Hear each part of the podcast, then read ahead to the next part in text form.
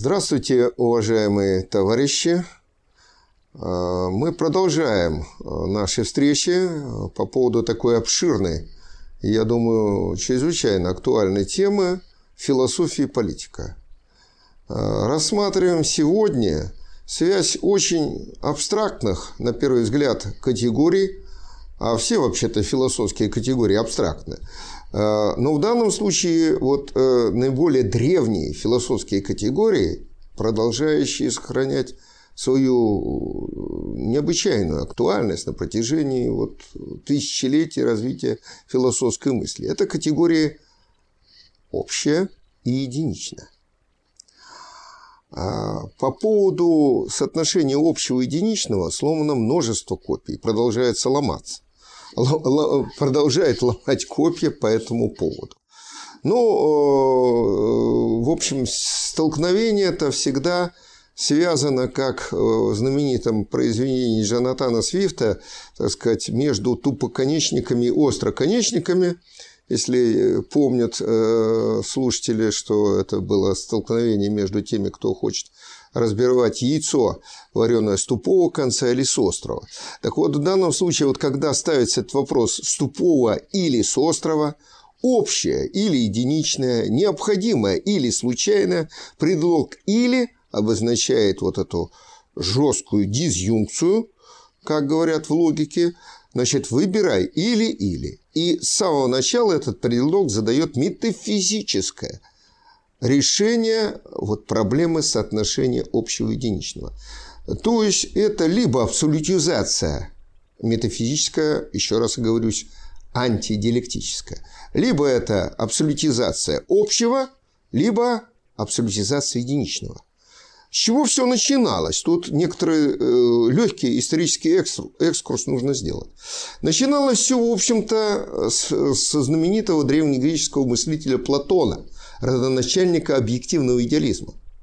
Сразу отмечу, что абсолютизация общего, если человек последователен в этой абсолютизации, отрывает общее от единичного и абсолютизирует, существует либо только общее, либо единичное полностью подчинено общему и является производным от общего, порождено общим и так далее. В общем, вот э, именно такой подход и был свойствен родоначальнику объективного идеализма Платону, ибо на этом вообще всякий объективный идеализм замешан на абсолютизацию общего. Как это выглядело у Платона? Напомню вам, у Платон постулировал существование трех миров. Это мир абсолютных сущностей, вот этого общего и даже всеобщего, мир идей по Платону, дальше. Мир мертвой костной материи, э, которая э, бесформенна, аморфна, и, наконец, мир э, временного соединения этих двух первых миров. Это мир чувственно воспринимаемых вещей, это мир человеческий, это, как мы сегодня говорим, макромир, мир человеческого бытия. Все это, э, начиная от камня, растения и до человека, с точки зрения Платона, есть э, вот просто временное единство неких идей, ну, идея твердого вообще, холодного вообще, круглого вообще соединились, и получился камень. Другое собрание идей составляет в мертвой костной материи, временно они вселились в кусочек, и вот образовали нечто. Да? Почему это вообще интересно даже сегодня? Вот эта проблема интересна. Да? Значит, абсолютизация общего ведет нас к объективному идеализму, а к чему это э, ведет вот, абсолютизация общего в политике? Но давайте все-таки посмотрим еще некоторые вот экскурсы в историю. Значит, а ведь были попытки абсолютизировать не только общее, а единичное. И вот наиболее такие яростные столкновения между сторонниками а, вот, абсолютизации общего и сторонниками абсолютизации единичного состоялись в Средневековье, в позднем Средневековье, это 10-11 век. Э, я сейчас э, авторов не буду упоминать для краткости. Э, это представители так называемого средневекового номинализма и средневекового реализма. В чем различие, и вот тут даже противоположность, конечно, как раз по поводу общего. Столкновение по поводу общего или универсали, как тогда говорили. Значит, с точки зрения средневекового реализма, ничего общего с социалистическим реализмом, этот реализм, конечно, не имеет. Да? Вот э, у некоторых возрастных слушателей может возникнуть такая ассоциация, поэтому дал комментарий. Значит, у сторонников э, средневекового реализма мнение было такое, что вот существует объективно реально общее. Это по существу был неоплатонизм. Ну вот, скажем, стол вообще как высшая сущность любого стола до конкретных столов. Э, ну, человек, конечно, вообще до конкретных людей и так далее. Э, единичное есть вот тоже, как у Платона, временное э, вот, вселение этого общего в какие-то вот конкретные предметы. То есть это абсолютно похоже на Платона в отличие от э, вот этого реализма, э, номинализм предполагал, что общее существует только в имени. В имени, то есть в словах, в сознании человека. Отсюда и сам термин, название номинализм. Номина латинский – это имя – Значит, вот э, существует общее номинально. Нет стола вообще, действительно, где этот стол вообще? Нет человека вообще. Нет такого. Нет дома вообще. Нет дерева вообще и так далее. Есть конкретные единичные предметы. Значит, в объективной реальности с позиции номинализма существует лишь единичное, общее только в человеческой голове и в словах, в номина, в имени. Вот этот момент запомним, потому что этот средневековый спор, он продолжается и до сих пор. Но надо сказать, что если номиналисты, в общем, даже в Средневековье чрезвычайно преследовалось, преследовались. Вот тут наиболее виднейший номиналист того времени – это Беляр Пьер, французский философ.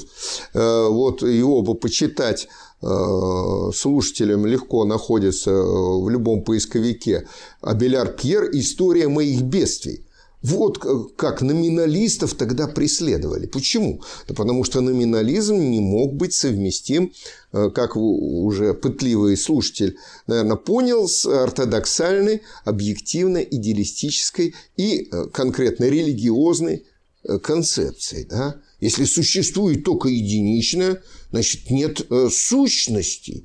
Нет сущности сущности – это Бога. Вот отсюда так логично так получается, от номинализма. Идет э, исподволь, ну, не прямое. Вот Абеляр Пьер упомянутый был монахом, он не мог вообще Бога отрицать, тут бы его вообще сожгли, безусловно, в это время. А, а, но вот исподволь логически как-то это ведет к отрицанию Бога. Теперь вот э, перейдем э, к проблеме соотношения общего и единичного уже в наше время. Так, сделаем такое. Я вот э, дал некоторый исторический экскурс в наше время. Начнем вот тяжелый для нашей Родины момент – это перестройка. Вы помните, перестройка началась в 1985 году, и главный глашатай перестройки это Михаил Сергеевич Горбачев, который в то время занимал двойной пост, он и генеральный секретарь ЦК КПСС, и президент, первый, президент, первый и последний, увы, президент СССР. А, а, вот как идеологически была обставлена перестройка. Здесь нужно обязательно упомянуть э, работу Горбачева, который, э, ну, специально, наверное, э, ну, не без помощников, ясное дело, но э, написал эту работу. Речь идет о работе 86 года. Работа под названием, ну, я сейчас попробую на память, куда-то я, извините, это потерял запись. Значит, 1986 года работа. Она, конечно, большим тиражом вышла. Э, э, генеральный секретарь президент дает. Работа называлась значит, «Новое мышление для СССР и всего мира». Я даю так приблизительное название, так и не нашел. Ну, неважно. Новое мышление, или как Михаил Сергеевич на словах говорил, вы помните, большинство слушателей, он так ударение неправильно, новое мышление. В чем же смысл этого нового мышления? Мышления. А в том, что вот Горбачев, кстати, эту мысль озвучил и э, выступление э, на заседании Генера... Э, Организации Объединенных Наций, значит, в том, что вот мир подошел с точки зрения Горбачева, и вот выступление, выступление 88 года, да, да, вот я нашел, извините, слушатели, перестройка и новое мышление для нашей страны и всего мира. Вот точное название. Москва, 87 год. Я тут и в годе ошибся. Значит, перестройка и новое мышление. 87 год – самый разгар перестройки. И в чем же смысл нового мышления? Вот э, из выступления Горбачева в Организации Объединенных Наций 7 декабря 1988 года цитирую. Это очень важно политически и в философском отношении, заметьте. Сегодня мы вступаем в эпоху, когда в основе прогресса будет лежать общечеловеческий интерес. Вот новое мышление. Общечеловеческий. Осознание этого требует, чтобы и мировая политика определялась приоритетом общечеловеческих ценностей. Формула развития за счет других изживает себя. Горбачеву рукоплескали железная э, э, леди Маргарет Тэтчер просто плакала на плече у Михаила Сергеевича, когда он приехал в Англию.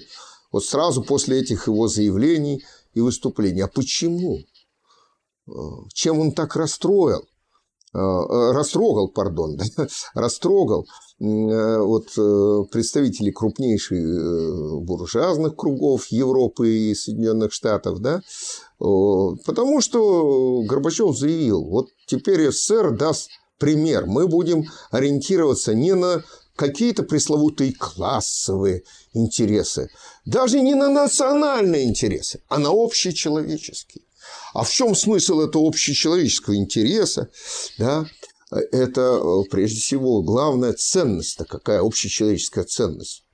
Это, конечно, человеческая жизнь. Поэтому мы должны показать пример всему миру. Ну и показали. А, после ряда соглашений о разоружении, а,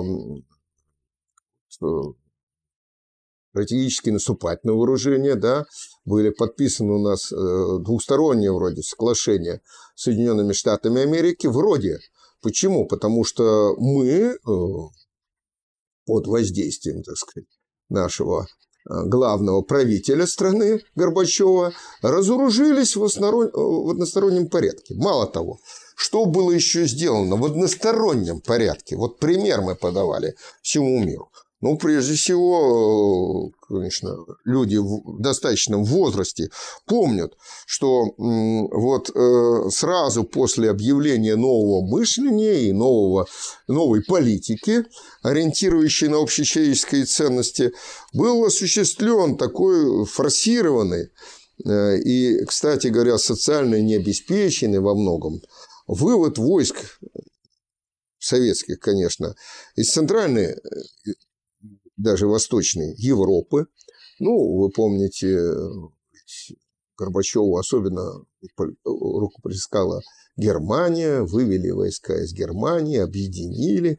И Горбачев даже вот Колю лично сказал тогда, что, конечно, э, значит, э, Германия, вот новая объединенная Германия должна войти в НАТО вот таком объединенном э, виде. То есть поощрил этот момент. Ну и к чему это привело? Это привело к развалу нашего экономического и военно-политического содружества в масштабах Варшавского договора. Да? А ведь именно Варшавский договор, э, страны наши социалистические, да, они противостояли блоку НАТО. Теперь уже некому противостоять. Вот с тех уже давних пор. Да? Практически 20 лет, да, с ГАКом уже прошло после этого. Ну и стал разваливаться СЭФ, Совет экономической взаимопомощи, развалился Варшавский договор, развалились страны. В этих странах тут же были инспирированы, не без поддержки Запада, безусловно. А, но главное, это, так сказать, почин был сделан Советским Союзом. Разваливаться соответствующие режимы, э, ну, слушатели помнят это. Вот общие человеческие интересы этого требовали, да, развала СССР. Но это вполне соответствовало не общечеловеческим, а конкретным интересам буржуазного Запада и Соединенных Штатов Америки. Да, очень. Поэтому они не только рукоплескали или плакали там на плече Горбачева, они и очень материально помогли разоружиться, скажем, помогли, да, разрезать наши э, авианосцы, э, крейсера, эсминцы.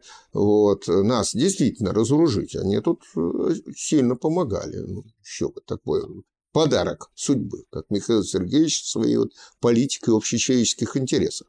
Значит, они это преследовали как раз не общечеловеческие, а сугубо национальные интересы. Причем классовые национальные интересы, не абстрактные общенациональные даже интересы, а классовые интересы буржуазии. Это вполне соответствовало, конечно, чаяниям буржуазии.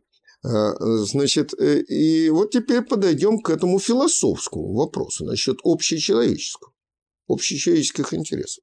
Любопытно, что против общечеловеческих ценностей и интересов выступил еще учитель, упомянутого уже сегодня мною Платона, Сократ – небезызвестный. Сам Сократ, я напоминаю еще раз э, слушателям, он ничего не писал, да, хотя был грамотный, и были у него рабы, еще могли бы записать грамотные.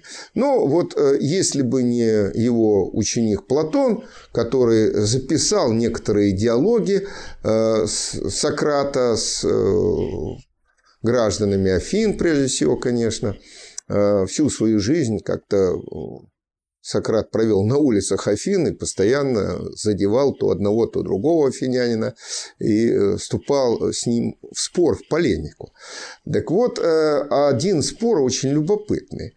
Э, как правило, он мало цитируется нашими даже историками философии. Значит, Сократ встречает одного афинянина и говорит, вот знаешь, я тут на досуге задумался над такой проблемой. Вот существуют ли такие ценности – человеческие, э, ну, скажем, вот добро, добродетель, э, с определением которой вот этой добродетели согласится каждый человек. Вот будь то афинянин, будь то перс даже, постоянные противники греков, я так напоминаю, персы.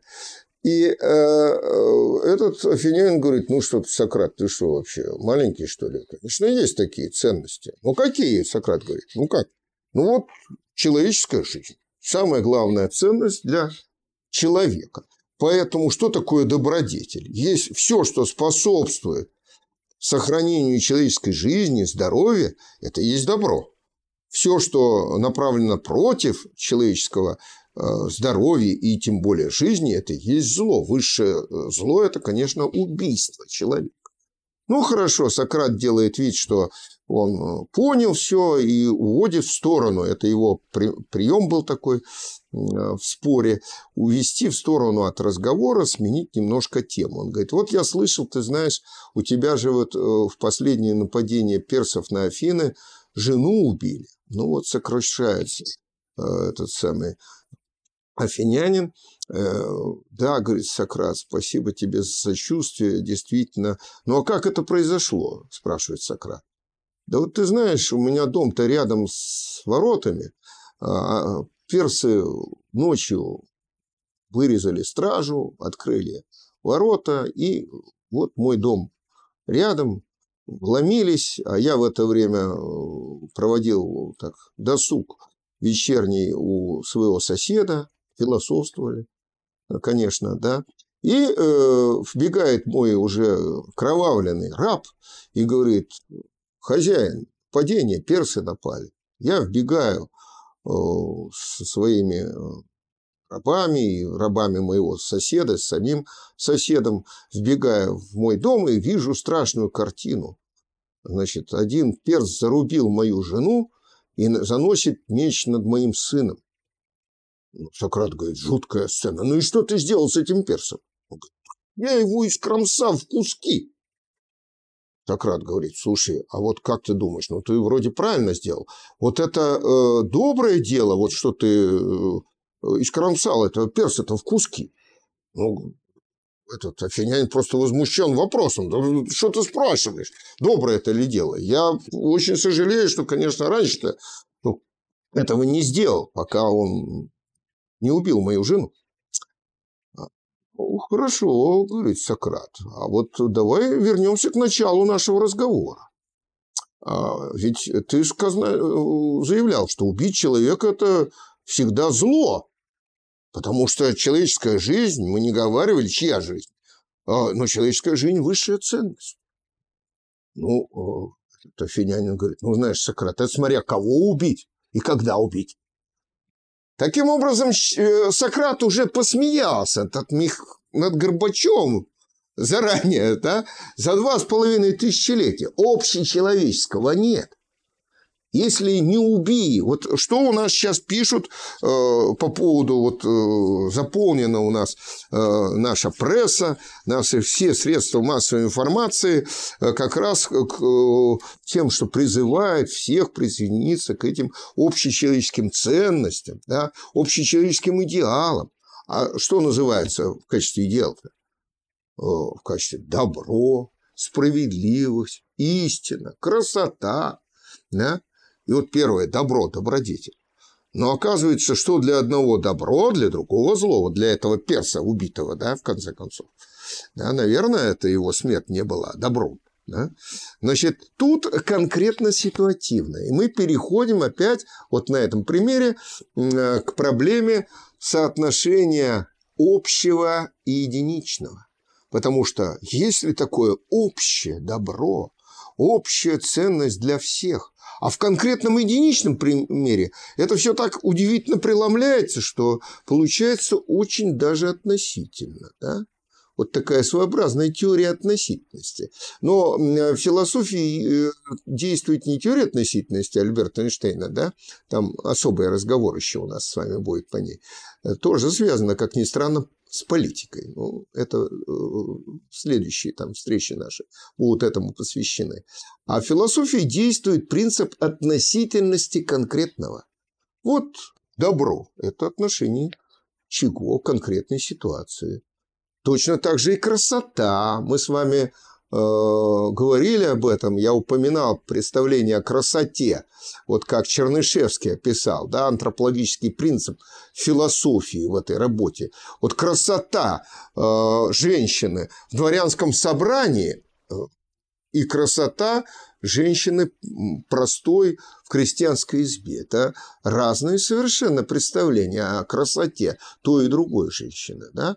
И вот мы выясняем, что и представление даже о красоте э, имеет э, вот такая ценность вроде ориентация, ценностная да, красота. Вот, добро и красота. Вот они все время идут вместе. А оказывается, очень относительный характер носит. Вот. В связи с этим вот этот призыв к общечеловеческим ценностям, который продолжается, к абстрактным, он не имеет под собой философского основания. Это, в общем, вариант объективного идеализма. Абстракция общего, которая э, вот, э, выше единичного, выше конкретного, да, и даже как бы творит вот это конкретное, скажем, конкретная добродетель, я должен сообразовывать с этой высшей ценностью. Скажем, вот мне надо неприятеля в бою убить, он меня стреляет, а я э, общечеловеческую ценность, первая заповедь «не убий». И тут же я складываю оружие и теряю жизнь от штыка или от пули неприятеля. Так что вот э, очень характерный пример. Вот э, на этом мы э, с вами прервемся, а в следующей беседе я посвящу, э, э, так сказать, вот время рассмотрению абсолютизации единичного и к чему такая метафизика антидиалектика приводит, в том числе и в политической жизни. Спасибо за внимание.